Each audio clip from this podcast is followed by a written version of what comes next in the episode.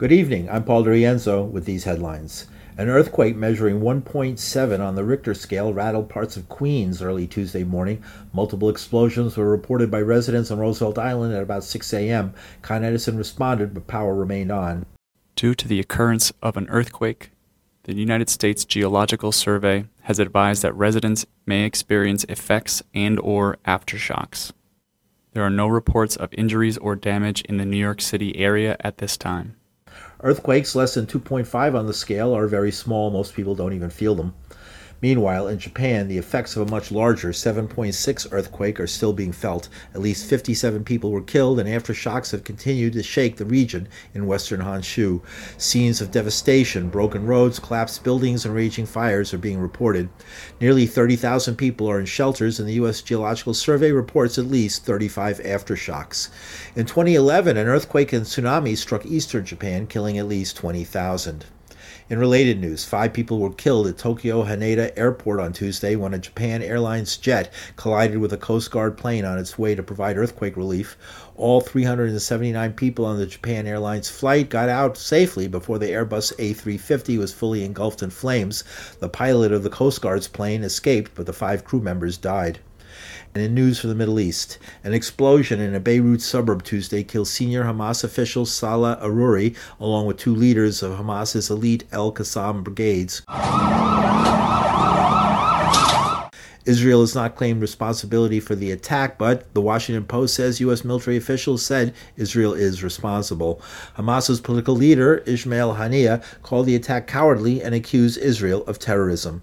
It is also a violation of Lebanese sovereignty, a violation that represents an expansion of the scope of the Israeli aggression against our people and our nation.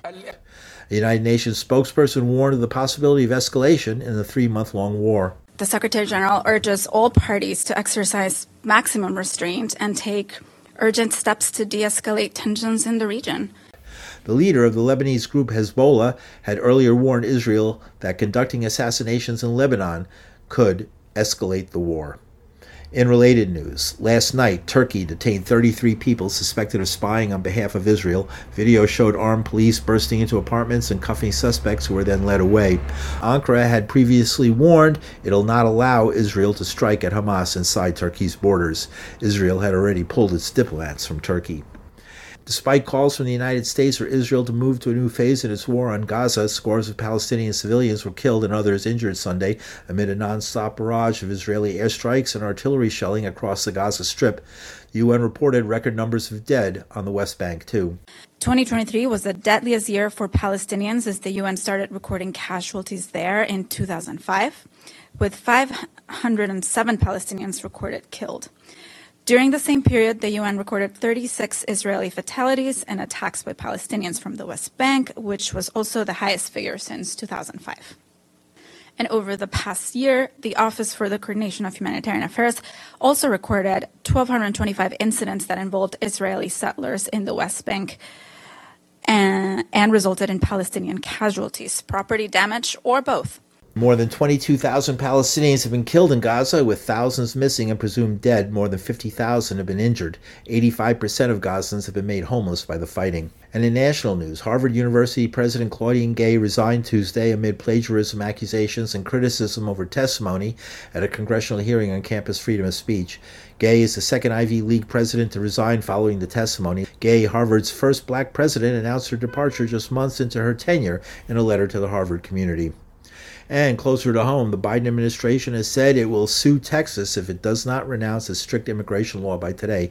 The law makes it a criminal offense to illegally enter the state of Texas. 40% of Texans are Latino, raising the specter of widespread racial profiling. And the Constitution gives the federal government the sole authority to regulate immigration, but the Lone Star State says it's not stepping back. New York City officials accused Texas Governor Greg Abbott of deliberately circumventing Mayor Eric Adams' executive order limiting the arrival of busloads of migrants. The buses banned from the city have been reportedly dropping the migrants off in New Jersey near train depots.